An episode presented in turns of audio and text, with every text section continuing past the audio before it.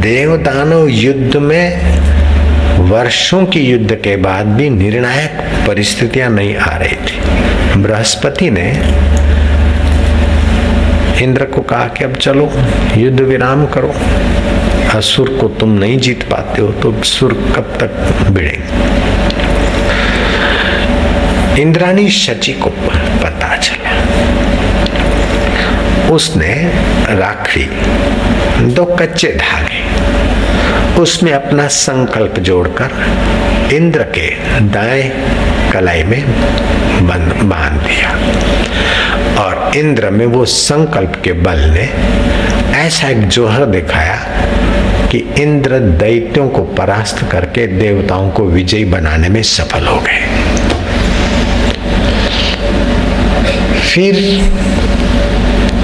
कुंता माँ ने अभिमन्यु को विजय की भावना से राखड़ी बांधी और जब तक अभिमन्यु के हाथ में वो धागा था तब तक इतने योद्धे अन्यायपूर्ण युद्ध करते थे, फिर भी अभिमन्यु पराजित नहीं हुआ। जब धागा टूट गया, उसके बाद पराजित हुआ। तो भारतीय संस्कृति संकल्प की महानता जानती है। और ये श्रावणी पूनम को ही उत्सव क्यों रखा गया? कि सावन के महीने में सूर्य के किरण धरती पे कम पड़ते। किस्म किस्म के बैक्टीरिया जीवाणु बढ़ जाते हैं। किसी को दस्त तो किसी को उल्टियाँ तो किसी को अजीर्ण तो किसी को बुखार तो किसी का शरीर टूटना ये वो। सावन की पूर्णिमा में अपनी हितेशी माँ, बेटे को, बहन भाई को पत्नी पति को, मित्र मित्र को, एक दिव्य प्रकार की औषधियों सहित धागा संपन्न करके बांधते थे। उन औषधियों के प्रभाव से और आपके शरीर में अगर कोई रोग है तो आपकी नाड़ी दो दोषों पे चलती है। तो ये तीन दोष है, तीन में एक एक चलता है तो दोष नहीं बनते। जब दो जुड़ जाते तो उनका ज़ोर ग्यारह गुना हो जाता है। अगर तीन जुड़ जाते हैं तो महाराज और मुसीबत करते हैं। तो वो नाड़ी की रिदम चलती है, आपकी नाड़ी के धबकारे चलते ये राखड़ी जैसा, अथवा तो कोई ब्राह्मण कोई शुभ काम कराते तो नाड़ा छड़ी बांधते हैं।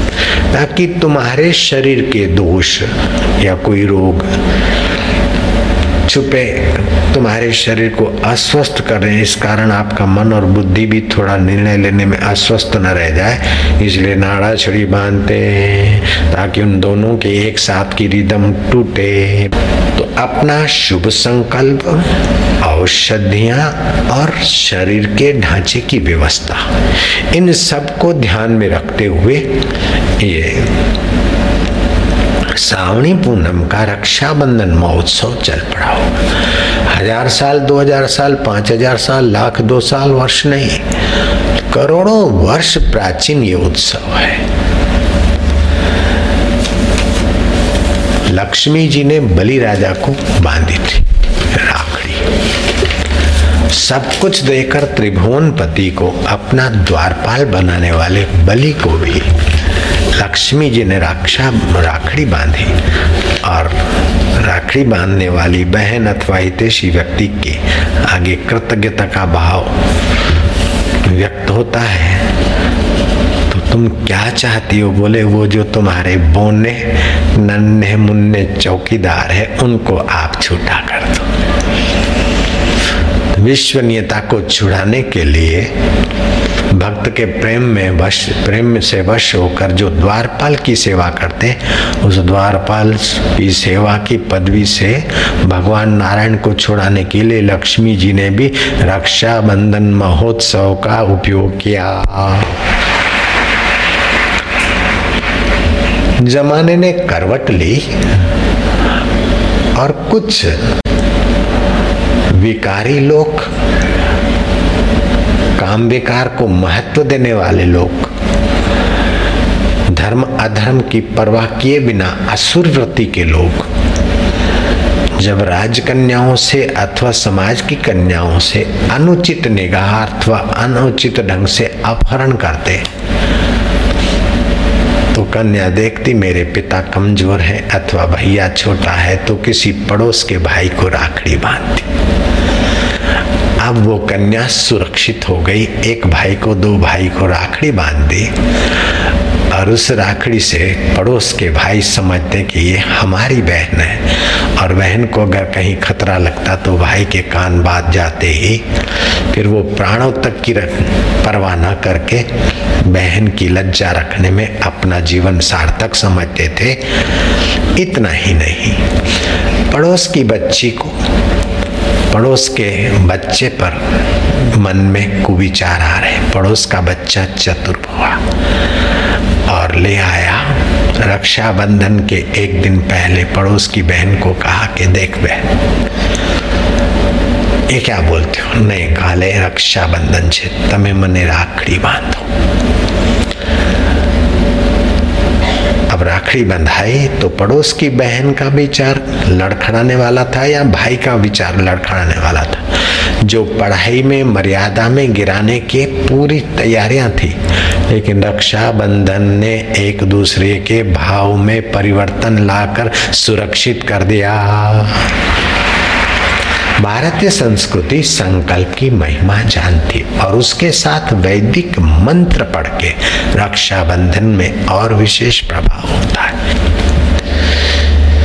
तो इस रक्षाबंधन महोत्सव ने न जाने कितनी डूबती हुई नवाहिकाएँ तारी, कितने उजड़ते हुए पड़ोस और परिवारों की रक्षा की, कितने उजड़ते हुए दिल दिमागों में नया बल फूका कि अब मैं निरोग रहूँगा, क्योंकि मेरे मित्र ने, मेरी माँ ने, मेरी बहन ने अब आरोग्यप्रद राखड़ी बांधी है और कहा कि वर्ष भर तक भगवान तुम्हारी रक्षा करेंगे। तो माँ का आशीर्वाद, हितेशी का आशीर्वाद और जब तक ये धागा है, तब तक मैं बीमार नहीं होऊँगा। तो इस रक्षाबंधन महोत्सव ने न जाने कितने रुग्णों को स्वास्थ्य दिया होगा, कितने विकारियों को शुद्ध भाव में भरा होगा। और रक्षाबंधन के दिन बहन भैया के ललाट पर तिलक लगाती। मेरा भाई साधारण चर्म चक्षु वाला न हो, दिव्य निगाहों वाला दूरदृष्टा हो। क्षणे रुष्टा, क्षणे तुष्टा न हो, जरा जरा देर में भड़कने वाला न हो, धीर गंभीर त्रिलोचन मेरा भैया।